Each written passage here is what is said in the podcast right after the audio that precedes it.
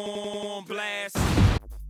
Thank you, thank you, thank you. You're far too kind for tuning in once again to the Ball on Blast podcast, part of the On Blast podcast network.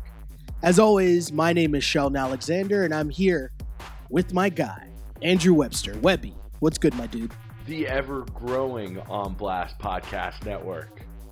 Yes, I mean we're on iTunes, we're on SoundCloud. I mean, if if YouTube's your thing, you could find us there too. We're we're everywhere. We're blowing up all We're over om- the place. Omnipresent. Well, uh, how am I doing? I've totally forgotten basketball now that baseball started. Ah, just kidding. right? I mean, there, there's so much news going on all the time that opening day, and as crazy as opening day in the major leagues was, which which started with uh, I don't know if you caught any of this Home run on the first pitch. First pitch of the season. but even before that, DJ Khaled performing before the Marlins game To an empty stadium. to an empty stadium, and at one point he just goes. Who wants to see DJ Khaled dance? And he just, and the, obviously the crowd says nothing because there's not even no a crowd there. But then he just starts like doing some salsa dancing by himself on this like makeshift stage. It's like, Very- what is I- going I- on right now? I did see a little bit of that on Twitter, man. That was weird. Very weird. so good. So good, so good. And also so good, obviously, is the NBA and your Toronto Raptors. And as we get into this basketball talk, as we tend to do here on the Ball on Blast podcast, we start with the Raptors and our wrap it up segment, which is just, you know, little news and notes, whatever's going on with your Toronto Raptors over the past week that was. And I wanted to start here, Webby, okay? So a couple days ago, before the uh, Denver Nuggets game, yeah, this was before the Nuggets game, right? before yes, before the Nuggets game, there's a reporter, and I don't know, I honestly don't know who the reporter is. I couldn't tell just by listening to the clip. Right. But there was a reporter that asked Fred VanVleet of the first place Toronto Raptors, quote, When do you guys start to hit the panic button? You guys have dropped three of the last five games. Close quote. So first I want to say, shouts to Fred VanVleet for keeping a straight face. Yeah, and not really, just- and not losing it on this guy. yeah, because it was it was actually a female voice. Not that that matters. Can But- you imagine Russ? Can you imagine the face Russ Westbrook would have given this guy? even Lowry, right? Even if it was exactly. Lowry, right? So, you know, I bring this up because, you know, j- just a little peek behind the curtain. I understand, like, we talk about it a little bit on this podcast, but we don't really talk about the backgrounds that we both have in the industry, right? Now, I've done this job before where you're Yeah. following the team and you're in a media scrum, and I understand how monotonous it can be on a daily basis, and it's very easy to fall into cliches. And trust me, I get that. I understand that. But as media people, we have to do a little bit better, right? Because the Raptors are in first place. There's no need for the panic button. I get the cliche, you know, the need for cliches sometimes because it's just, you know, the fallback. But let's let's let's call a spade a spade here, and that's a completely and utterly ridiculous question. Ridiculous question. But listen, when you're going so well and you're Mhm. having a, a franchise defining season and it seems like everything's just been uh, uh, wine and roses, that, you know, it's like you have to go searching for the story. And even if you have to make it yourself, you know, you got to do what you got to do. and you know it could be one of those things too where sometimes you're just trying to goat someone into giving you a clip right giving you a, a quote for your story that you have to write today because you have to make up a story to write every day Right. again exactly. i understand the nature of the biz i get it but what i do want to talk about though is what i think this reporter was trying to uh, get at right which is the fact that if you go over the last two weeks i want to say uh, the past seven games right of the raptors schedule they've played a lot of very close games and even in the games that they won they were still very very very close right and i think that's what this reporter was trying to get at right so Still, games have been even if- close. I, I think even if you're winning games, it's less of a reason to click the panic button. I mean, you if you want to be successful in the playoffs, you look at the teams that are winning close games against good opponents. Definitely. And I and trust me, I wholeheartedly agree that there's no need, absolutely no need to bring up the word panic when it comes to a first place team in the Eastern Conference, right? So, you know, maybe if is there something to especially with this very insecure fan base that we have here in Toronto, is there anything to worry about? And I only bring this up because, again, there's been a lot of close games as of late, right? So if you go back to, let's say, the Mavericks game, right? Right. The Raptors win that game in overtime. Now, there's no need for you to go to overtime against the Dallas Mavericks, who are one of the worst teams in the league. Cool, but good teams win games that they probably shouldn't, right? Right. Next game after that was against Oklahoma City, which we discussed, and Russ just was a little too much. The. Raptors, yeah, Russ was a monster. The Raptors melted down in that game. Everyone got tossed. DeMar got fouled. Everyone wanted to blame the refs. Yeah, yeah, yeah. Raptors lose a close game to Russ. After that, the Raptors win another close game against the lowly Orlando Magic. Again, they didn't really look that good, but pull out the victory. What Then good you teams have- do. Exactly. Then you have the loss to LeBron, where, as you discussed last week, Webby, how did you describe it? It's just LeBron being LeBron. Yeah, LeBron doing LeBron. But listen, listen. The Cavs needed the Cavs needed 17 assists and no turnovers from LeBron in a game to beat them. You For know, sure. like very few players are going to give you that kind of performance when you need it to beat a complete team like the Raptors. LeBron just happened to do it. Totally true. I wholeheartedly agree with you there. Uh, they followed that up with another very close win against the lowly Brooklyn Nets. The Nets are a pesky team, right? Yeah, like the Nets are one of those team, right? Like how they play, their style of play, they play up and down. It's high scoring, high offense, or they don't really go away. If that Couple makes of- sense. couple of former Raptors on that team as well. True, true, true, true. And then they lose a game on a Sunday to Lou Williams and the Clippers. And Lou Will was killing them come fourth quarter time. That was a tough loss. That was one of those things where I, I wondered, like watching that game. Uh, Freddie was guarding Lou down the stretch, and Lou I think went for like 14 in the fourth quarter, something like that. Like Lou just went off.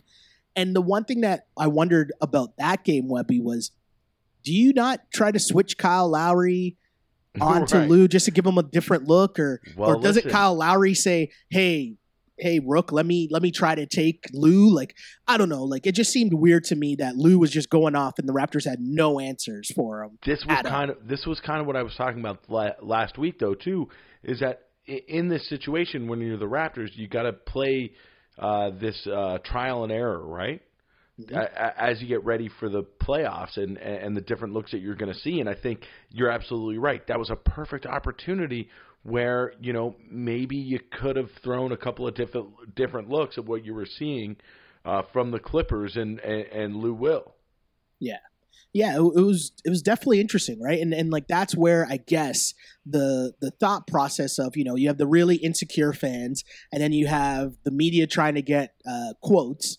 And I guess that's where we get to this point now, where we're asking after another close game against the Nuggets, who are a good team and who are fighting for their lives, yeah yeah on a I mean their playoff lives. that's that's one of the most impressive wins that they've had recently. I think was that Yeah, was that Nuggets win. Oh, for sure. A team. I know they were on the second night of a back to back, but the Nuggets are a team that are high octane offense. Again, they're fighting for their playoff lives. They're trying to get in in a very tough Western Conference. And the big takeaway I got from that game was it was the return of the bench because I think like this whole worry, and I'm using air quotes as if people can see me again, as I tend to do often on this pod. audio medium, right? Um, I think the term worried, if you're going to use that for Raptors fan base and how people are feeling over the past couple weeks, if you are too worried, I think the biggest thing was the bench play, right? Like the bench has been the key cog for this team throughout the whole season, right? As we discussed time after time, each and every week, either the Raptors would be down and the bench would bring them back, or the bench would come in and take a five point lead and make it 10, make a 10 point lead 15. What's really going on now is th- there's a saying, right? That you're really nobody in the league until you make a scouting report, right? And I think with all those Fair. headlines the Raps were getting as they were a first place team, I think you're not your bench isn't going to sneak up on other teams, right? Like other teams are coming in prepared for the bench. As we talked about, LeBron knows Jakob Poeltl's name, and right, like we never really thought that would be a thing, right? Exactly. You think that's what it is? The scouting reports kind of getting out around the league. Well, it's got to be. It's now the uh, what do you say? A couple of times through the order now. Uh, A Mhm. lot of these Eastern Con- Conference teams, especially, have have seen the Raptors multiple times, and now you're getting the second time that these Western Conference teams have played the Raptors. So yeah, mm-hmm. absolutely, there's going to be tape on them, and and the scouting report is there. Now, does that kind of like lessen? You know, does that take away from what the uh, Raptors bench can do? I, I don't know. Like, I don't know if this is necessarily a strategy that the Raptors are putting in place that just knowing about is going to help you beat them, right? Because you still have to be pretty strong uh, in the regular season, one through at least nine, to put up with what the Raptors throw at you on a night to night basis. Definitely, right? And I think it's just kind of like the the ebbs and flows of an NBA season, right? Like things emerge, people emerge, uh, strategies emerge, and then it's about the adjustments, right? And I think that's just magnified come playoff time. And I think all that's happening now is teams have adjusted to what the Raptors have done really well, which is bench play and ball movement and the whole threes versus layups and kind of like the style of play that the Raptors have been using this year. It's kind of like teams have now adjusted, and now it's time for you to get better and adjust yourself. Right. Right. Like, and again, as you said, they're still winning games. So there's really, like, we shouldn't be quote unquote worried. I think things are just tightening up a little as we get closer to the playoffs. Because again, every possession will matter come playoff time. The games will be highly contested you're not going to win and blow out games in the playoffs that much. Do you know what I mean? It's, it's just going to be a different style of play. And I think we're just ramping up to that more so than this is something we should be worried about in terms of the Toronto Raptors. Uh, a hundred percent agree. The other thing though is, and call, tell me I'm tell me if I'm wrong, Webby, but we got the receipts. You can go back and listen to this podcast from the beginning of the season. And what have I been stressing to Raptor fans that you know, especially following the loss of Cleveland where LeBron went crazy. But I've been stressing to be keep the man. Expect- no, I'm just saying keep oh. your expectations at the same level. Don't ride the wave and and you know everyone turned this into oh well the Raptors need to make the NBA finals now and if they don't make the NBA finals or if they don't make the conference finals then this season is a failure. And I'm I've been saying this the whole year that cannot be the measuring stick as long as LeBron James is still around, and you could end up playing LeBron James in the second round. Because if you come out of this season and you lose in the second round, but we've seen what Siakam can do now. We've seen what VanVleet can do now. We've seen, you know, the next evolution of DeMar DeRozan. Even if you come out and you lose to LeBron James again, those things are all still things that I would look at and say that was a successful season. And unlike that's just the, me though. And unlike in the past, now you have real building blocks. Exactly. So even if it can't get done this season, even if you run into that LeBron wall, and mm-hmm. even if he takes you down, you've got the foundation now of what is successful for this team.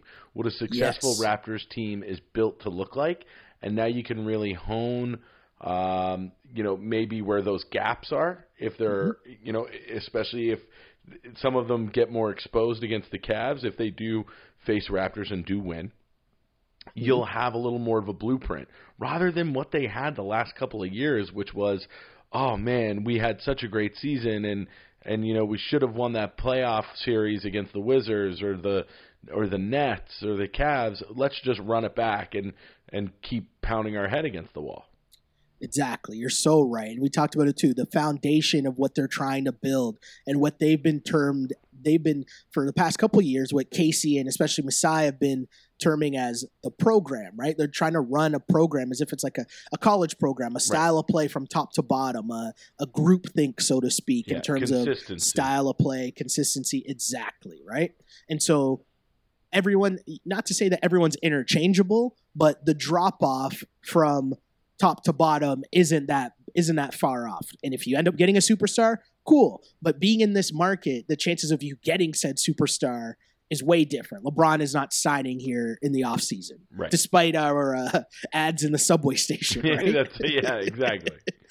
but uh, here's a tough stretch coming up for the Raps right now. Okay, Webby. So the Raptors play. Currently, they are three games up on Boston for top spot in the Eastern Conference, right?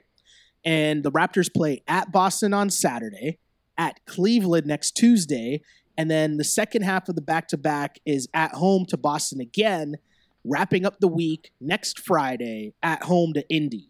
So again, being three games up on Boston, tough stretch ahead with Eastern Conference powers against the Toronto Raptors. How important is a top seed for the Raps, Webby? Well, yeah, really important.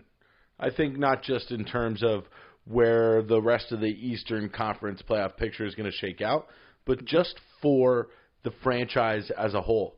I think Yeah. the even the optics of just being the number one seed in the Eastern Conference is going to be huge for the confidence of the team and the confidence of the coaches and the confidence for the franchise moving forward.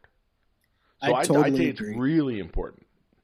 I totally agree. And like if you again you want to avoid Cleveland, and if you're playing Cleveland in this, if you drop to two, which means you have to play Cleveland in the second round, we know that you don't want to do that. And Yeah. best case scenario, if you do get that top seed, that means if you get to the conference finals, that all important game seven would be at home, and we know that that Raptors home crowd Is, is not one to play with in that in a situation like that, right? exactly. um, is super interesting. A big week ahead for the Toronto Raptors. But can we give a little love to the Celtics? Like, I don't know how the Celtics are doing it. They're missing so many guys in their lineup, right? Things have been so crazy. And yet, they just keep winning close games. We saw them do it. Was it in Utah? Jaylen Brown hit that big shot. Huge shot. Like, it's just, how are they doing this? Well, you know, I'll tell you exactly how, and you know how they're doing this too. they're so well coached. I'm Yeah. sorry to say it, but man, I, like uh, Brad Stevens is a, a, a wonder kid. You know, you know, it's so funny. There's an image of uh, after Jaylen Brown hits the shot, and Yeah. he's lying on the ground. Tatum's over him, like punching him in the chest. And in the background, you just see Stevens calmly standing in the background. Like he didn't even celebrate when the three went in. He didn't even, and forget about celebrate. He didn't even have like a reaction Ooh. when Jay you know, Jaylen Brown hits that three. Right? Just J- calm J- and cool. I, he, it's unbelievable, and like you could give him five people from Sportsnet, to, you know, to play, and he'd coach the hell out of it. It's it, it's amazing, and It's it's, also so amazing. I mean, you brought him up, Tatum, just the Yeah. kind of ebbs and flows that he's had through this season, and now he looks. I mean, he looks great again. Yeah, what they what they've been able to do, and I think one of the the strengths of Brad Stevens that we're seeing with uh, kind of how things went for Isaiah Thomas, and I know that he's hurt now, but more so just how well Tatum and Brown have developed is that one thing for sure Brad Stevens does is he puts you in positions to succeed. He'll take your strengths and put you in that position to be successful. And Tatum has had a great season. I think he's already set the Celtics record for rookie scoring Yeah, right? I'm pretty sure I saw that earlier this week as well. What he what he's done is so crazy, and to be missing Kyrie, to be missing Al Horford for a bunch of games, even to be missing- Marcus Smart. exactly, Marcus Smart, like you're missing key people within your lineup, and to just like the ship has not sank at all, right? Like they are still going, they're still in second place, they still have a shot to come in first in the conference, and we don't even know when Kyrie's coming back, right? But a great shout out and a great test coming up for the Raptors because regardless of who's in that Celtics lineup, you know they're going to show up and play hard. So I look forward to seeing what's going to happen next week with these big games for the Raptors. And that's also a, a really good basketball crowd too. Yes, that crowd will be lit for Yeah. sure. Yeah. Big game Saturday night. Uh, but speaking of the Raptors, we we touched on the Denver game a little bit, but I wanted to show some love to Jamal Murray. How good is Jamal Murray? Yo, unbelievable. Nah, maybe not unbelievable, but I'd say unbelievable that he's running point on an NBA team.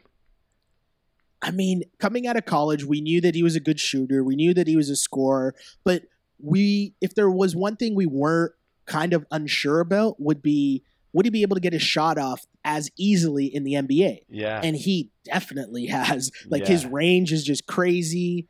He he can get it off the dribble, whether it's going straight to the cup, whether it's that pull up Jimmy. Like he looks so good. And I can't lie, watching that, all I was thinking was two things. Is he better than Andrew Wiggins? I'm not sure, but it's Ooh. definitely a conversation, right? What I don't know what the answer is to that, but more especially, so, especially interesting on this day that Steve Nash uh, Hey, right? going into the Hall of Fame. We got to have the best Canadian in the NBA right now discussion. Is that what we're having here? I mean, it is kind of crazy, and and it's perfect that you bring that up, Webby, because doesn't the the whole thing it just it's like coming full circle, right? Right. Steve Nash going into the Hall of Fame, and we're at a point where we're able to talk about who is the best Canadian in the NBA. And where I was going with that, eh, for sure, was definitely it made me so excited to think about the next Olympics Exactly. in Canada having a full roster. Like that would be so sick. And of course, Steve Nash is at the helm of Canada basketball. And we talked about it a couple weeks ago where uh, Drake and OVO and the Raptors put in a bunch of money to help support Canada basketball going forward.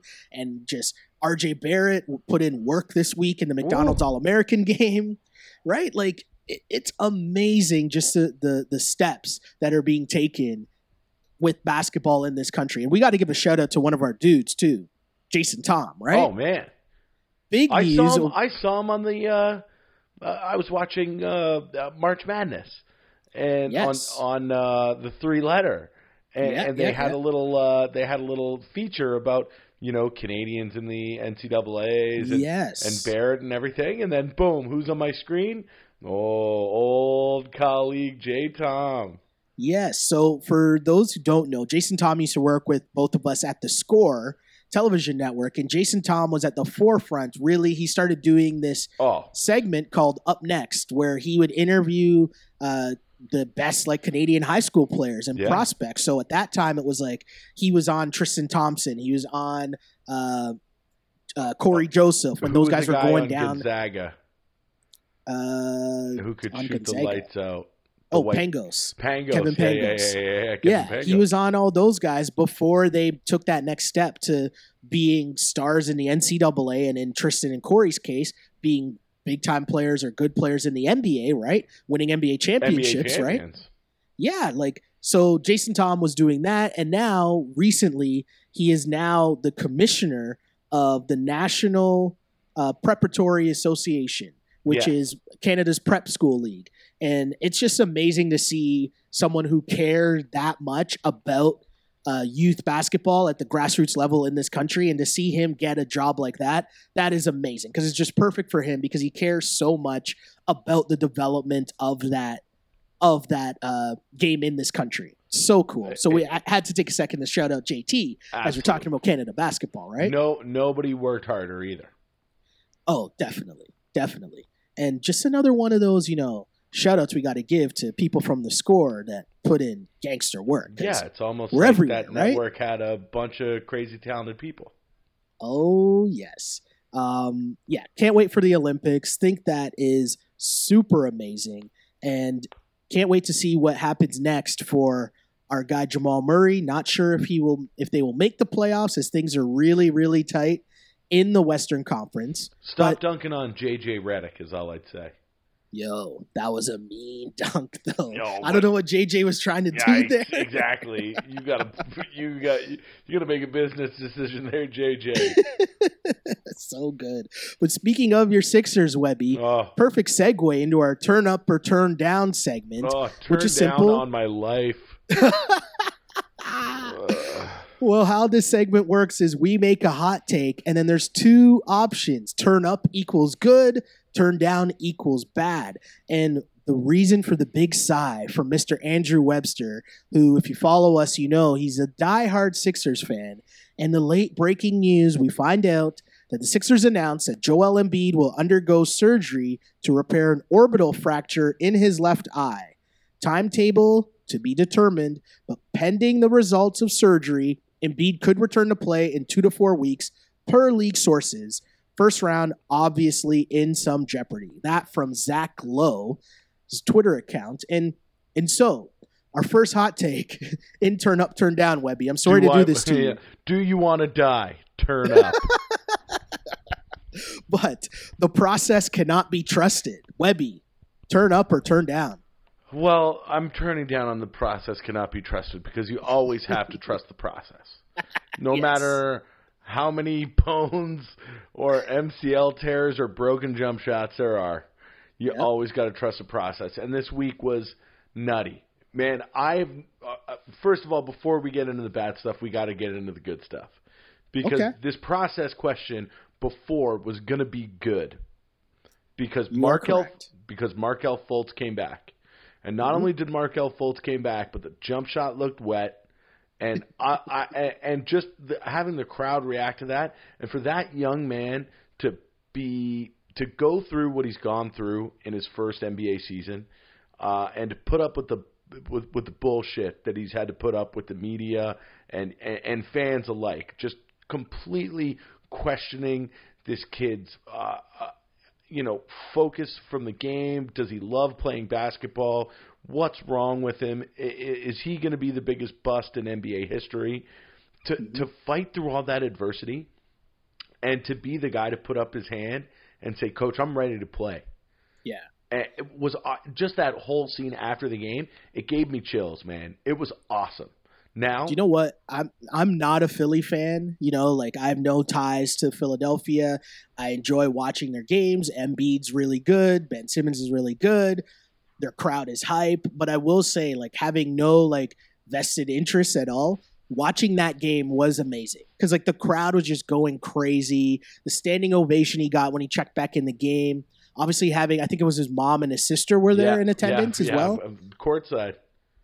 it was just really cool. It was a cool moment to see. It was cool to see a fan base that is normally known for being super hard on, you know, hard Yeah. on players when things aren't really going well. It was interesting to see, you know, a reverse of that with the Philly fans cheering them on and who knows how long that lasts. Who knows, you know, what happens going forward, but in that moment it was a really cool thing to see for Markelle Fultz. And very 2018, right? Because we know that uh, like obviously something physically was wrong, but we is it fair to assume that some of this was mental with him as well, Oh, gotta be. right? And so it, it was very 2018 in the sense that like you know fans and I think teams and sports and people everyone involved in sports right is finally figuring out kind of how how things have changed in terms of how we receive different storylines, right? Like the DeMar DeRozan story and the Kevin Love story coming out and talking about anxiety and Yeah. depression and stuff like that. Like this is all new for everyone involved in sports, including fans, right? And so like it was kind of cool to see that from again the Philly fans who, you know, are known for what cheering injured players as they come off the Yeah, yeah. the Throwing field, right? snowballs at Santa Claus. Yeah. for sure. So that was an interesting sight to see. But going back to this and, and the process, Webby, like So that was how much of a blow is process. this? So that was a good side of the process. The bad side of the process is when Markelle Fultz busts up Embiid's face. Yeah. So and and uh, breaking news here as Joel Em- Embiid has tweeted, um, which is a beauty of 2018, by the way. We don't have to wait for like you know some scrum sound the following day. It's direct to consumer here, as they say in business. And uh, Joel Embiid from his Twitter account says, "quote I guess I gotta trust the process that I've been preaching. Unfortunate freak accident, but I'll be more than fine. Injuries, jokes coming in three, two, one. Hashtag the process. Hashtag Two Face. Listen, if if anybody knows about uh, uh, coming back from hardships when it comes to injuries, it's Embiid. And Mm-hmm. Yeah. honestly, as long as this isn't his knee uh, or his foot, then you know what? I know the kid's strong enough to uh, to power through. Now, the one thing that I was I I was I read the uh, the statement from the Sixers too, and and, and Okay. honestly, the most uh, scary thing for me isn't even necessarily the broken orbital bones; it's the concussion. Yeah. Yeah, I mean the, the one thing though with that, like at least in basketball, like yes, he could, he could take a while to come back, but I feel like the recurring concussion in basketball is a lot different and different. And I'm not saying you know concussions are definitely serious. I'm not saying that it's not serious. I'm just saying it's uh it's a lot less. It's a lot more rare in the NBA or in basketball than it is in football, right? Oh yeah, So like if he did come back, you're not really as worried as you would be if he was coming back in a con a full on contact sport, right? for sure, for sure. Right? But we saw, you know, what happened to Justin Morneau uh, Mhm. in baseball. True. That uh, Very that, true. That concussions can be like really scary, you know, and you never know really how somebody's going to respond from it. Yeah. and, and what the recovery's like. But listen, eh, the big man put the put the mask on the big man. and get him back out there in the second round. No, that's a really good point, Webby. Really good point for you to bring up about the concussion as well. And you know what? I'll say too that I will also turn down on the process cannot be trusted because I think this is a freak injury, and I know that you know we we we label people as being injury prone, and obviously the majority of Embiid's career has been marred with injuries, but I think this is definitely a different thing than, you know, his legs breaking down or his bottom half. Do you know what I mean? Like whether it's his ankles sure. or feet or knees or whatever. This is totally different. This is just, you know, it's almost like another test, right? Another test Absolutely. for the process. And another thing too, and I know this might sound weird, let's say he's not able to come back for the first round. Let's say that they lose, right? And obviously that's a lot of assumptions, right? Yeah. I almost think that it was they were almost being set up for this playoff to like the expectations were about to be too high. Oh, they Do you know already, what I mean? No, no, no. It had already started. Yeah, you know what I'm saying? Like they were they were playing from, really well. No, sorry, not go just on. From, not just from Philadelphia uh, bloggers or media types. I mean, you were starting to see uh, you know, in in media circles, uh, major media outlets, like, hey, do the do the Sixers have what it takes to get to the Eastern Conference Finals? Mm-hmm. You know, that that expectation heading into the postseason was already getting pretty high. Yeah, those little moves they made, getting Ilyasova, getting Belinelli, and obviously if Fultz comes back and he's able to contribute off the bench as well, like the way that they were playing, they were steamrolling. They were on a really good run as of oh, late. Yeah. And yeah, they were moving up. They had eyes on the third seed in the, in the East, right? And it's just yeah. like, whoa, right? Like, and, and this might be one of those, okay, let's slow down and let's remember that, you know, next year might be the year. Like, they might be a year away or they might really be two years away from being two years away, right? they're, they're not the Bruno team. uh, amazing. Uh, well, someone who isn't two years away from being two years away is your boy LeBron James, Webby. Ooh. And uh, you know, we talked. He's weeks, putting up casual monster numbers. It's crazy. Every, every day I look at the box score, whether I've watched the game or I haven't. I'm just like, oh my! Look at his numbers just from March. Yes, It's It fucking is stupid. nuts. it is stupid. I'm gonna bring it up right now, but the the funny thing was you're you're so right because I looked at it yesterday.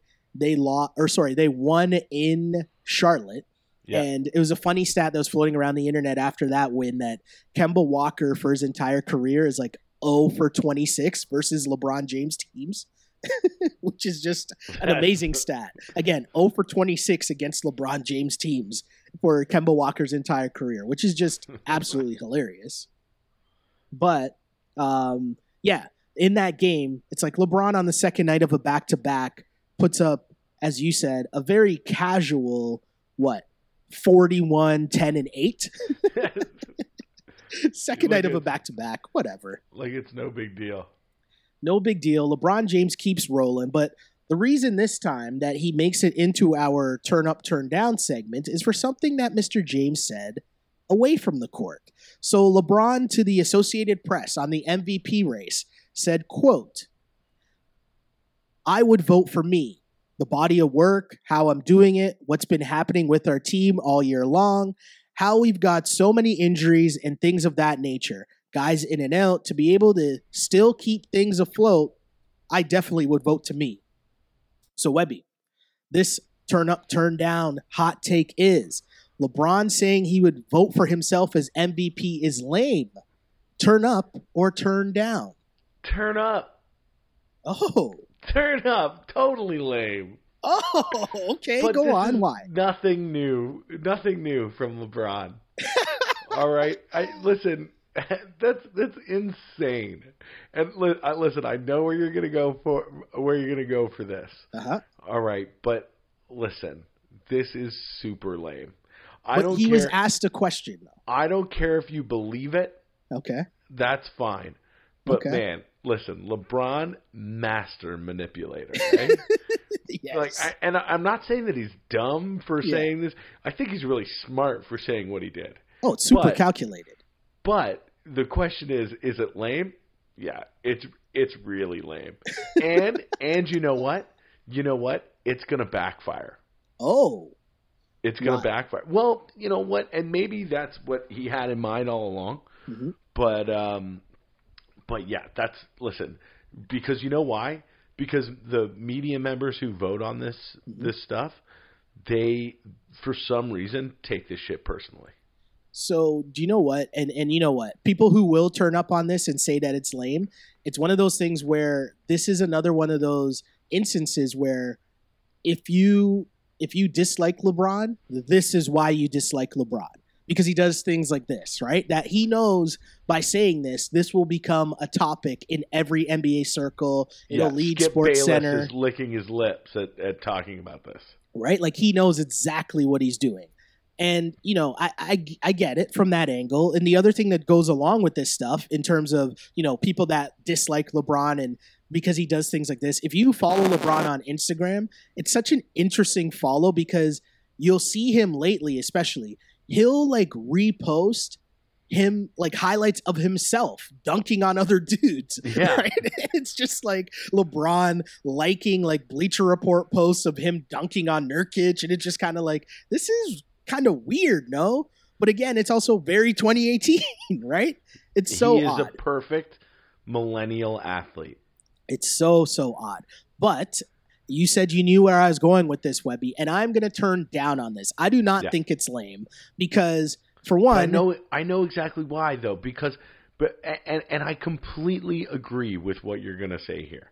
Well, here's I- the thing, right? He he's being asked a question, right? And so I, we talked we started this podcast by talking about how, you know, every day it's very monotonous for the reporters and yeah. on the at the same time it's the exact same way for the athletes. They're being asked the same questions every single day. And so the reason we we can't get mad at them for not giving us the same cliched answers and then also get mad at them when he's being honest. He honestly thinks that he should be MVP. He's being honest. This is why we like the NBA. This is why we do a podcast about the NBA because things like this happen, right? And the NBA is very 2018 and caught up in everyone's feelings and we care about what everyone thinks about us. And so LeBron is saying, "No, I definitely would vote for me. I think I'm the MVP." He's being honest. It's how he really feels. I'm not going to crush him for being honest. And it's kind of the same reason why, you know, hockey is kind of boring to me, right? Like I love the Leafs, I cheer for the Leafs, but the imagine Connor McDavid being asked this question, you know, like Oh imagine God. them asking, "Hey, uh, who do you think should win the Hart?" And you could never picture Connor McDavid ever saying, "Well, I would vote for me," or "I would pick myself." Like that would Can never happen, right? Oh. Can you imagine? Don Cherry would lose his mind if that happened. That's it. But so, but that's what I'm. That's what I'm saying about LeBron is that like this guy is playing four dimensional chess. I find with Yes. with the NBA and the people who cover it. Yeah. Because listen, does he believe that? Who knows? But he knows that keeping the conversation around the game and around himself and his team is a good thing for his brand, for the Mm-hmm. NBA brand, which in, then in return is good for his brand. So Mm-hmm. you know what you do? You create the uh, the swarm of uh, of takes. You know, so Yeah. anything he knows that anything he says is going to get blown up, and Skip Bayless is going to talk about it, and Oh, yeah. we're going to talk about it. It's going to be all over the internet. He's smart enough to know that and put that out there and create this circus. You know, Oh, I yeah. think that I, I I really do think that he knows exactly what he's doing. Oh, he definitely does. And I'm here for all of it. I'm here for the male soap opera that is the NBA, right? It's so funny. And it, it's just so funny to contrast LeBron James again to like Connor McDavid, right? And it's so funny because we love the Leafs. We love we rep Auston Matthews and Mitch because they have as much of a personality as the Toronto for- media will allow them to have a personality. Does that make sense? Don't Do you know what I forget mean? my don't forget my third adult son William either. Shout out to Willie. Yes, for sure. No doubt. No doubt. All But- three of them. Oh, right. It's at least wave, right? We're definitely this is definitely a biased take because we love the Leafs, but. I'm just saying like they, you know, the NHL doesn't you're like you're forced to be a robot, right? But we'll see like oh, Auston ripping Mitch Marner's new commercial or whatever, right? Like there's some some personality there, at least a little bit that hockey will allow. But I think it was uh, Micallef brought this up on uh, on Tim and Sid the other day, and I thought it was a really good point, just about how both leagues could probably learn a little from each other. right? Really, and so like, yeah, really Le- good point. Right, LeBron could take a little bit from hockey in terms of being a little more humble, if that's the the way to look at it, and hockey could learn a little bit from the Russes of the world in terms of loosening up a little and you know showing that individual flair and style. Right, like they both could learn a little bit from each other, and I think that's a great point from Uncle Timmy, right? Yeah, of course, but uh, why are we surprised? Also true. Also true. Good times, as always, with LeBron James as he continues his streak of being a talking point on our Ball on Blast podcast, right? Oh man. Uh, moving on, one last topic in our turn up, turn down segment. A uh, lots going on with the Golden State Warriors, and uh, I bookmarked this to bring this up as a lead into this uh, topic. But tonight's starters for the Warriors: Quinn Cook, Patrick Ooh. McCaw, Kevin mm. Durant, Draymond ah, Green, ah. and JaVale oh, McGee. back. And your boy JaVale McGee. Okay. So we know that Steph Curry is out. Steph Curry might be out for the start okay. of the playoffs. Klay yeah, Thompson yeah. should probably be back sometime soon. But here's a key point, and here's the next hot takes, Webby. Steph Curry is more important than KD is to the Warriors' success the the the real intricacies to this uh, reason why I bring this up was there's a great read from the Ringer, and uh, basically I'm going to read a little bit of this here because I found this super interesting, right? And uh, here's a little chunk. It says the game undeniably changes without Curry. The Warriors' ball movement isn't as crisp. Their assist totals dip, and they settle for mid more mid range jumpers. Only 28.9% of their shot attempts come from the mid range with Curry on the floor right? Compared to mm-hmm. 42.9% when he's off the floor. They essentially go from shooting the second fewest in the league to the fourth most without Curry. Team style inherently changes when the league's when the league defining star isn't on the court, but Golden State's transformation without Curry isn't especially drastic. So basically it's saying that you know, Steph Curry, we know what Steph Curry does. He's a three point shooter and he's getting layups. But with Durant, it's a lot more ISO ball, and he might settle for those, the turnaround jimmies, right? The mid range right. game, which is kind of the anti Houston Rockets, kind of the anti new NBA, so to speak, right? So right. as we relate this back to the topic here, I'm going to turn up, and I think that Steph Curry is more important than KD is, but not really for the reason that you think, right? Like, I think Kevin Durant is a better player than Steph Curry, but I think the Warriors are just more used to playing with Steph Curry and without KD than right. they are he's used their, to playing with KD and without Steph. Yeah, right. He's their he's their system. Exactly. Yeah. Steph is also still kind of like their point guard, for lack of a better term, right? Where right. you know ball handling, making more plays, whereas Durant can get buckets. He, you know, plays great defense, but he's not really the playmaker that, you know, Steph Curry can be within that offense or Draymond is within that offense, right? Super interesting right. though to see to see Kevin Durant have to go in. He's going to have to go into beast mode for them, e- even in the first round without Steph. No, there's almost no player I like seeing go into beast mode more than Kevin Durant. Yeah, playoffs are going to be a lot of fun, kids. Yeah, a man. lot of fun. And especially when you go to the West, as I pull up the standings in the Western Conference as we speak. And for the record, uh, as we speak, the OKC Thunder and Spurs right now. It's been a great game. Oh, it's been a great game. This game is so fire. Especially the second half has been just back and forth here. Such Ooh. a good game. It looks like the Spurs are going to win as they, yeah, yeah, you're right, pulling off a comeback. But uh, you look at the Western Conference standings, and your Golden State is a two seed. You could be facing Minnesota in that first round. Now, Jimmy Butler would probably be back. Would he be 100% healthy? Not really sure. But Golden State would be without Steph Curry, most likely. Like that's a tough matchup. It, it's just so yeah. crazy in the West. I don't know how I don't know how things are going to play out, but it's going to be a lot of fun. And speaking of the West, yo, did you catch that uh, Blazers Pelicans game the other night? I did not. Oh my! Is this the one? This is the one that Dame was playing in, right? Yes, Dame was playing. Before he left. Yes, because uh, they had a private jet on standby because yeah. He was about to have his first kid and he wanted to be there for it. So they had the private jet on standby for him in like a bunch of different cities, depending on when uh, his wife was going to go into labor. But uh, awesome. him and AD just went at it, and it was a crazy, crazy game back and forth. Like the Western Conference playoffs is going to be the Eastern playoffs are going to be great, but just the way that the West like so much can change on a night to night basis. Oh my goodness, so much fun. What's crazy is too, are we past the oh, we all know it's going to be Cleveland and Golden State in the finals? See, we were talking about that the other day, right? And I think if you just told people, hey, it's going to be the fourth year in a row of Cleveland versus Golden State, people, if you just told people that, I think they would be mad. But I think that if we get to that same point, so much craziness will have happened Yeah, in between yeah. That we'd be okay with it being Cleveland versus Golden State for a fourth time. No?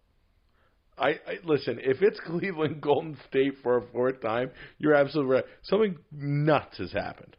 Yeah, like so much has gone on. LeBron would probably have to be like one of the best playoff performances he's had to date. Uh, you know, I'd assume it would be a great, crazy series between the Warriors and Rockets. I'd assume that would be a crazy series, or the Rockets would get upset by someone Well- in another crazy series. Like, no matter what, if we did get to that point, the way that the season has gone, I think we'd be okay with it because it means if it some were- crazy shit happened. If it were to happen, it would mean that both number one seeds lost. Also true. Also true, Webby. Um, can't wait. Again, there's about a week and a half left in the season, let's say, and the NBA doesn't disappoint at all. And you know, one place that the NBA doesn't disappoint, Webby, it's on social media, which is why we created a little thing called the Feed Me segment, which is the best things in the NBA to come across our social media feeds. And this might not be the best thing, but it was an interesting note. Uh, this from the Lakers. They tweeted out today a medical update. Isaiah Thomas had successful arthroscopic surgery to his right hip today. Thomas will miss the, the remainder of the season. His expected recovery time is four months. Obviously, this is not, the best thing to come across our timelines. This is kind of, you know, sad news because it's been a tough year and a bit for Isaiah. Um, So the question here, though, is will will IT ref- return to form? I stumbled on that because I wrote down will IT, but as I was reading it, it was will, Will it. it? Yeah, that's literally what I just did there. so good, and I'm leaving that in too. I'm not taking Of course, that yeah, I gotta But- leave that. in. so good. Will IT ever return to form, Webby? What do you think, man? oh man, It's tough, right? it It's is tough, and that that hip injury is so tough on a little. It, it's almost like a, a foot injury on the big guy, right? Yeah, yeah, and, yeah. just so much of what he does is is powered through like that center of gravity for him. hmm Uh, I mean, I, I I hope I'm wrong, but I got yeah, I, I'm turning turning down that he's going to come back to his former. Uh, His former self. Yeah, it's it's tough, man. To think that he was what second in league scoring two years last year. an Second MV or third a, a in league legitimate MVP candidate. So crazy. And and now you know this was a contract year for him. Who knows where he's going to play? And it's crazy for me too webby. Like I, if i go back i actually went to washington on assignment and did a sit down interview with isaiah thomas when he was at washington. Yeah, so like it's so crazy to see where his career has been from that point. It was funny because I was talking with uh, uh, Jason Sands, who at the time was in charge of our NCAA coverage, and he I remember him sending me because what we'd have to do back in the day, a little peek behind the curtain, you know, you'd kind of have to guess what the storylines would be for March Madness for our March Right. Madness coverage. So midway through the season, you kind of have to pick out and, and figure out, okay, well, who's going to be a story, who's going to make the tournament, who's going to be like one of those things. And Sands had this like great record of guessing right on Yeah. dudes, right? It was so good, so impressive. But one of the things was Isaiah Thomas. I remember he sent me to go do that interview, and it was it was so crazy then to see how like he was very good media wise then as well. oh yeah, Because if you remember when he burst on the scene, obviously the whole thing was about his name being Isaiah Thomas and his dad losing the- the bet. and Right? it was the pack. Wait, he won the Pac-12 title on the three pointer, and Oh yes, and Who- Gus Johnson had the call. young fella. Yes, Uh, cold blooded. Yes, yes, yes, yes, yes. and then who was the other guy on the team? Was it Quincy Pondexter? Yes, yes, Yeah, yes, yes, yeah, yes, yeah, yes. yeah, yeah. My my see, my memory's not all shot. Right? Like it, it's just crazy for me to see like just how his career has gone from then to Yeah. now, and he has been. It, it was a great ride, right? Because honestly, no word of a lie, I consider myself to be a short or average at best height person. Do you know what I mean? And I Yeah. looked into his eyes, like that's how tall he is. And this was a guy that Crazy. reached the the pinnacle of the NBA, right? Like it's so crazy to think about it in that sense. And you know, it, it'd be a, a tough way to watch, you know, him go out like this. So I hope that he does get back, and I hope that you know at least he can settle into being maybe you know a, a sixth man off the bench and contribute that way on a contending team. Hopefully, that's something that'll work out for him. You're absolutely right. You a, a guy like Isaiah Thomas, his personality oozes off the screen and off the court. Mm-hmm. Yeah. You know, and, uh, he never seemed like a a, a really bad guy or uh, or or you know, he was always somebody that it was fun to root for. Yeah. I, and I say was like he, he passed away. He he is a fun guy to root for, and, and I'm I'm hoping for nothing but a full and speedy recovery for him. Totally. It's just it's just tough, you know. Totally, totally, totally. And I know we started off our feed me segment, which is normally fun with on kind of a down note. So let's let's pick things up a little bit here. And we're gonna go back to LeBron for a bit here, but it's a different wave. It's we're talking shoe game here. And LeBron, if, again, if you follow him on Instagram, you'll notice that a lot of his posts, like he's earning that uh, lifetime deal he supposedly Yeah, has with yeah. Nike. Right? Like his Instagram, his Instagram is basically a Nike ad every night, right? And he just fire kicks, right? So good. Yo, they're so awesome, So so sick. this week they the Cavs were in Miami, and uh, it was a very funny thing actually because they lost in Miami, and you know as people call it the Miami flu, as they were Oh, blown did- out in Miami. Tell me you saw the block from Wade on LeBron. Oh, so good, right? Did Did you see after on Inside the NBA, which is why Inside the NBA is one of the best sports shows there is, but Shaq dubbed over LeBron's post game.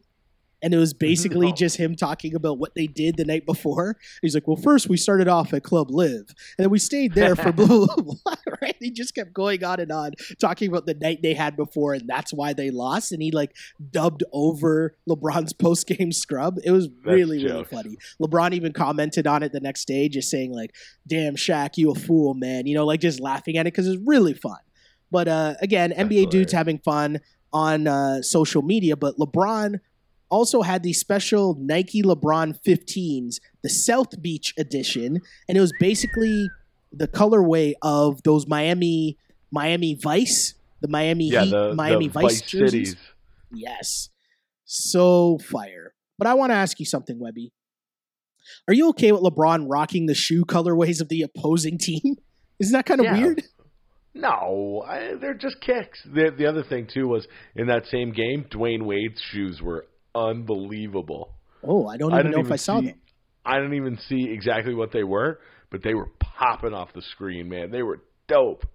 Uh, Ah, but no, guy, he used to play in Miami. Okay. He's got ties to South Beach. I got no problem with like. I, I think that would be actually really cool of LeBron if in every city he wore uh, Le, LeBrons that paid homage to that city. I Ah. think that'd be. I think that'd be awesome. Hold on. You should probably sell that idea to Nike. You shouldn't just give that away for free. I know. That's a pretty listen, good idea. Know, Phil Knight, holler at me, man. right? Some OVO LeBrons? What? Yo, Nah. black and gold, That'd be fire. Liberty Bell, Liberty Bell, LeBron 15. Come on, man, let's go. right? Uh, the other thing that was funny about that, though, LeBron, as he posted that on Instagram, Gabrielle Union, who also happens to be wifey of Dwyane Wade, commented on LeBron's uh, South Beach shoes and said something to the effect I don't have the exact quote, but something to the effect of, hey, just a reminder, there's no state tax down here. Oh no, Oh, could LeBron Don't actually go be- back to Miami? What? no, stop. So you crazy. don't think? No, I don't think so. But I just found that super funny that she would even throw that out there. But again, 2018, she knows what she's doing, right? I just hope that he responded with a hashtag sheesh. Either way, LeBron is such a good marketer for Nike, and that lifetime deal is so crazy. So crazy. He had so much because too. They also had uh, it was Air Max Day on Monday, and the Air Yeah. Maxes that he had, they made like crossover shoes that were like special edition LeBrons, but they were almost stylized as other famous Air Max, uh, like styles, if that makes sense, for lack of a better term. Where where do I find this? I want to find this right you have to go on LeBron's Instagram page. It's so fire. He had ones that were uh it was like a cross between I think the Air Max 95s and the LeBron 15s and the colorway Ew. was basically uh, a neon green like uh bubble, the air bubble, and then the upper was gray. Oh, so good. Like his Instagram Yo, feed is so at them now. They're so awesome. Yeah. His Instagram feed is so fire. But uh yeah, Air Max Day. So much fun. Shout out to Nike. Great marketing. I feel bad that I'm such a sucker for for uh mar- blatant marketing like Nike and Apple and all those things. But hey, at least I'm honest. I'm honest about it, right? Yeah, I'm okay. exactly, exactly. uh, next up in our turn up, or sorry, no, our feed me segment. Next up in our feed me segment, uh, this came across my timeline, Webby, and I'd like to get your thoughts. LiAngelo Ball, for those unaware of the Ball family, it's been a while, but LiAngelo is the middle brother, not Lonzo, who's in the NBA, and not LaMelo, who's the young prodigy and said to be the best of the balls, but the middle son, LiAngelo, declared for the NBA draft. The 2018 NBA draft, LiAngelo Ball declared for the 2018 NBA draft. Webby. the Jan, the Jan Brady of the Ball family. yes. Right? So, uh, thoughts, Webby, on that? Does that do anything for you? Do you think he will get drafted? No. I'll tell you what. uh, Right now, I just pulled up the uh, uh, big shout out to NBADraft.net. Yeah. Uh, I'm looking at their 2018 NBA mock draft. Mhm. Uh, with the very last pick of the draft, they, he has the Philadelphia 76ers selecting Theo Pinson of UNC. Theo Pinson, that is amazing. Okay. Now, is uh, Jan Brady Ball better than Theo Pinson? Um, I mean, pedigree alone would make me have to take Theo Pinson, I'd say, right? Of course. Yeah, there's no way. There's no way. There. Listen, if there were three, four, five rounds in the NBA draft, Mhm. then yeah. But there's only two. Um, but I have a question 60 for you. spots. Is Jan Brady Ball the 60th best player that's declaring themselves eligible this year? Well, my No. question for you: Has Theo Pinson ever scored seventy-two points in a game? No, Webby. and I say Listen. that jokingly, obviously, because Listen, the send send Theo Pinson to Lithuania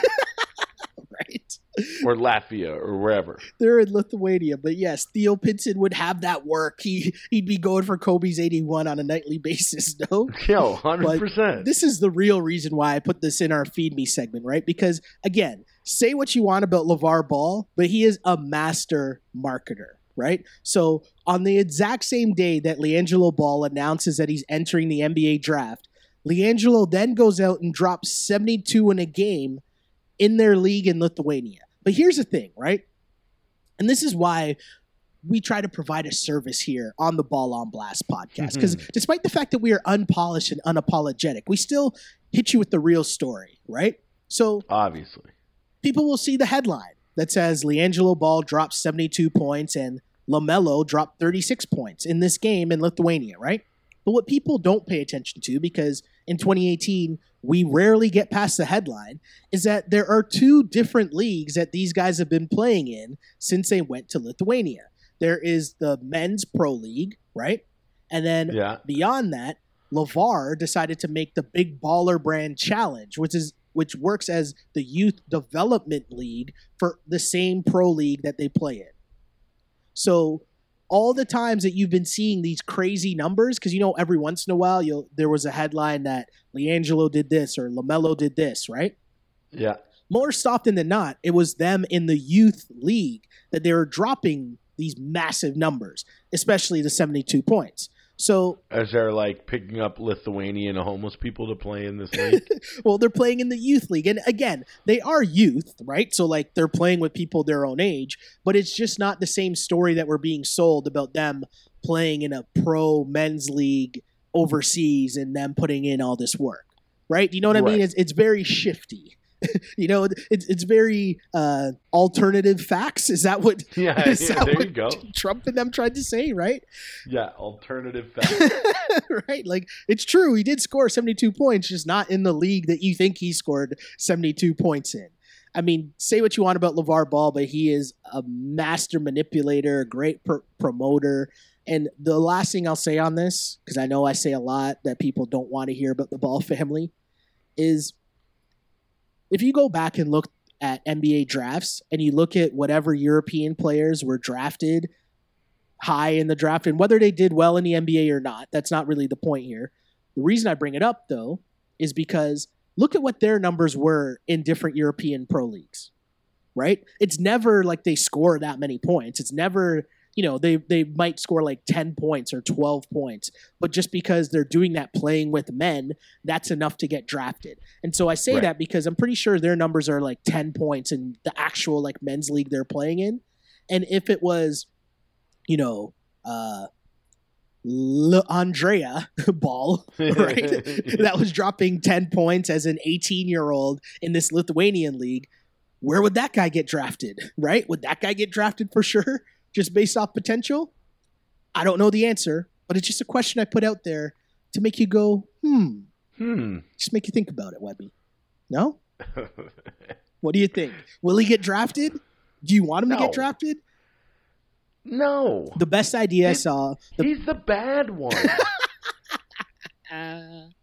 like if if the what's the youngest one? uh, LaMelo.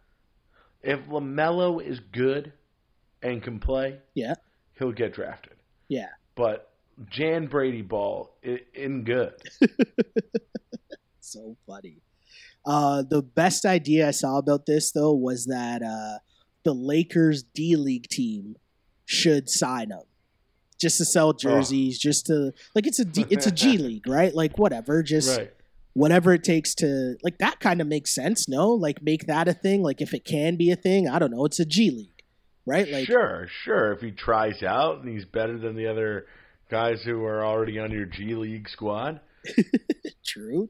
I mean, But if is this guy ever going to be an NBA player? Um, probably not. Probably not. But I mean, hey, LaVar might be giving him a better chance than like. Would we be talking about him at all if he was still on UCLA and not playing? Mm, I'll put it to you like this: we probably wouldn't be talking about it on this podcast. Definitely not. Right? right. If he was right. sitting on the Fair, bench for fair. UCLA, who did they even make the tournament? Or did they lose early? I don't even remember. No, that they didn't. Uh, they lost their play-in game Oh yes, they lost the play. to Syracuse. Yes. To Syracuse. So we wouldn't even be talking about LiAngelo Ball right now. And some people, you know, might say we shouldn't be talking about him anyways. But yet here we are. so you know what? We'll we'll head to our uh, last portion. Oh no, sorry. I have one more thing I want to ask you about, Webby. yeah. One more thing in the feed me segment I want to ask you about. So uh, Kevin Durant made another stop by Bill Simmons' podcast. Yeah, I've only heard the first part. So I listened to a bit of that too, but uh, one of the themes was Kevin Durant is not really holding back on what he calls blog boys. Blog boys. blog boys and blog girls. yes, yes. Let's not discriminate here, right? Um, so Kevin Durant, I'm going to read you this por- this portion here, and I want to get your thoughts, and I'd love to get readers' thoughts as well. So Kevin Durant says, "quote I don't like analytics at all. I like field goal percentage, defense. I like field goal percentage. I like turnovers. I like rebounds, the real stats, the true shooting percentage and effective field goal percentage and all that stuff. Come on, man. It's flawed. PER, it's flawed. You can't look at numbers first and then watch. People are lazy. They don't want to watch games. It's too long. It's too hard to watch games. There's a bunch of coaching vultures in this game right now. It's a bad place. Then he goes on to say, Can I make a PSA real quick? All your blog boys and your fanboys that's going to use everything I say and create an article watch a basketball game. How about you write that? I just want to say that because all these guys are going to write articles and get real mad about what I said tonight. They're going to put their emotions into it. It's not about you. Watch a basketball game, enjoy the game, stop worrying about me so much. I just wanted to say that. Close quote. Webby, It's your re- thoughts. It's it's really funny how um, uh, how two sides of the same coin Kevin Durant and LeBron James are. yes. Yes. You know, where we where we just spent like 10 minutes talking about you know uh, what LeBron said with a couple of sentences about how he would pick himself for MVP. Mhm.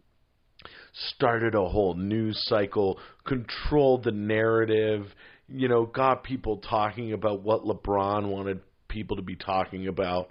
Meanwhile, Durant seems to now I know he was kind of like this was definitely an informal setting on the Yeah. podcast, whatever. He was just doing his thing, but seems to almost. It, whereas LeBron is proactive with how he handles uh, the media and the NBA, Mhm. uh, Kevin Durant seems more reactive. Yeah. Does that make sense? Yeah. No, no, no. I totally, I totally hear what you're saying. It's like LeBron knows that for certain things he's going to get crushed on, right? Like let's let's use the example of how uh, he deals with the the hairline stuff, right? And like him being bald, like he's kind of embraced that and like allows him to allows himself to be the butt of the jokes, right?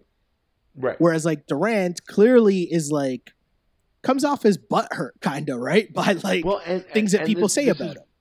it's what's kind of been his mo the last like since he went to Golden State with the burner accounts and him getting mad online and stuff like that.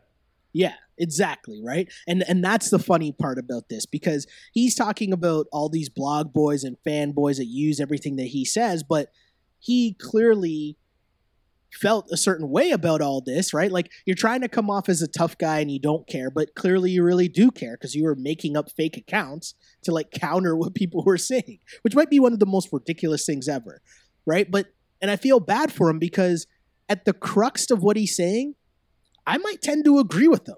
Right? Like I like the eye test and I think that some of these stats go way too far and there's not Well, enough there's not enough that's put into just the eye test and like watching basketball, right? And like I, I might be I might tend to agree with him. It's just that I don't know if he's the one that gets to say this after you make up fake accounts to go at people online. Right, right. Do you know what I mean? Well, the, the it's funny that that analytics uh, discussion in every sport is really interesting. But what what I don't understand is why can't it be both? You know, Exactly. I, I mean, I, I, you get a lot from from you know the eye the quote unquote eye test, but there are some things that uh, a little deeper dive into the numbers and some of these formulas that um, are, are there to analyze what people are doing. They're also very handy, and you can find a lot of like uh, benefits and um, a lot of benefits and a lot of negatives will will make themselves shown through the numbers of these advanced uh, uh, stats. Yeah, it- Whereas you know me just watching Patrick McCaw hit a three, like yeah, hey, Patrick McCaw can hit threes. yeah, yeah, yeah. No, I know what you're saying, and and and uh, the deeper conversation that they were having at the time about this, it was interesting because him and Simmons were talking about how, like, Simmons would say that he would watch something and then try to find a stat to back up what he just saw. Right? Like Mhm. you're watching something and you're forming an opinion and you think your opinion's right, but then you find stats to back up what you just saw. Right? And and Durant did make the point, you know, you can't look at numbers first and then watch, which, you know, I kind of understand what he's saying because I think it kind of does and this is all sports. The stats have become like a lot like way too crazy, right? There's not enough focus on the eye test and things that you can just see, right? And I use a Raptors bench as, as an example, right? Like the other day, I was looking at what's been the trend in those in the last uh, six or seven games where it's been a lot tighter, and it's the the what was uh the net rating of the bench. The numbers were down, right, for the net rating of the bench over the last seven games, and that's a perfect example of okay, I'm watching the games and I can see that the bench isn't playing nearly as well, but there's the like stat nerd stat to back that up Right. So I think you're right. It does go both ways, but really, uh, really, I'm here for the salty, the continued saltiness of Kevin Durant, despite Yeah. being an NBA champion. Really. so It's crazy. Uh, but let's wrap up this seg- this uh, episode of the Ball on Blast podcast, Webby, with a little recap of uh, Ask on Blast, which you know we've kind of turned this into an Atlanta recap. What'd you I make know, of last week's episode? Uh, Well, like once again, just like Donald Glover and the people who create this show on a week to week basis. I mean, it, it was it was just so interesting, hmm and, and like uh, to frame uh, Earn's relationship with uh, what's her Vanessa. name? Yeah, V with, with Van. Uh, to frame that relationship in in the way that they did in that weird town, Like and some the, Oktoberfest celebration or whatever that was. Yeah. it was so great. hmm And the way that they handle certain topics is so good, right? Because you know they deal with such serious issues, and like you know, as a black guy, I, will try to explain the whole colorism side of this, right? And like even within the black community, and how her and her friend were talking about, oh well. They had that conversation Oh, yeah. they're sitting at the table, and it's like, "Well, I always wanted you to come hang out with us, but you kind of decided that you wanted to hang out with them." as in Yeah. talking about like you know how she ended up with Earn and how the friend or was that her friend or cousin who was that I think it was friend. yeah and how uh, the friend who's dating a white guy you know like and how they were using that example of how sometimes you know in different societies and cultures you'll find this division within like the black community which is like so dumb about like who you hang out with. And it, it's one of those things where you know it'd be so magnified in a place like atlanta whereas coming from toronto being born and raised in toronto it's so interesting because yes there is that on a level but it's still so different because toronto is very multicultural right? And if you choose Yeah. to be to to embody that you can do that and you won't see it as much on that issue right? Like if that makes sense. I hope i explained that well. But it, it was just such an interesting thing. The way that they tackle such difficult topics is why i love that show so much. Exactly, and even how they take something like a like a relationship drama comedy Mhm. and, and frame it in the way that is something that you've never seen before. like let's play ping pong to decide if we're going to stay together or not. Right? Yeah. like what? And, and is like it, no, I didn't do any. Re- I, I'm an idiot. I should have done a little bit of research. But is that place in Georgia real? It's got to be, right? oh i have no idea i don't even know where the place was did they say where they were going i didn't even so yeah, it was the even know. name. It was the name of the um, episode. So it was Oh. Helen. It was Helen, Georgia. Yeah, it's an actual place, and it's like a Bavarian. that is so interesting right and it's That's- it's like Friggin' wild. right? But think about it how you're dealing with uh, racism and classism, like all within the black community. Like it, it's a super interesting, like deep dive, but it's not done in a way where they're slapping the blackness of the show in your face. Absolutely. Do you know what I mean? And, and, And- not that they should or shouldn't. I'm just saying, like, it's giving you an interesting storyline about black people without slapping you in the face that this is about black people. exactly. I don't know. I, I love the show so much. I think it's such a good like conversation, you know, like and they they mix in the right bits of comedy and seriousness into it. So good. It's it's easily the most interesting. Like it's my favorite watch of this uh, of the week. It- like uh, I can't tomorrow morning. I got a day off tomorrow. I'm gonna Hey, wake up and watch and watch Atlanta. It's I it's the best. so good. And uh, you know, my other one of my other favorite watches of the week is Billions.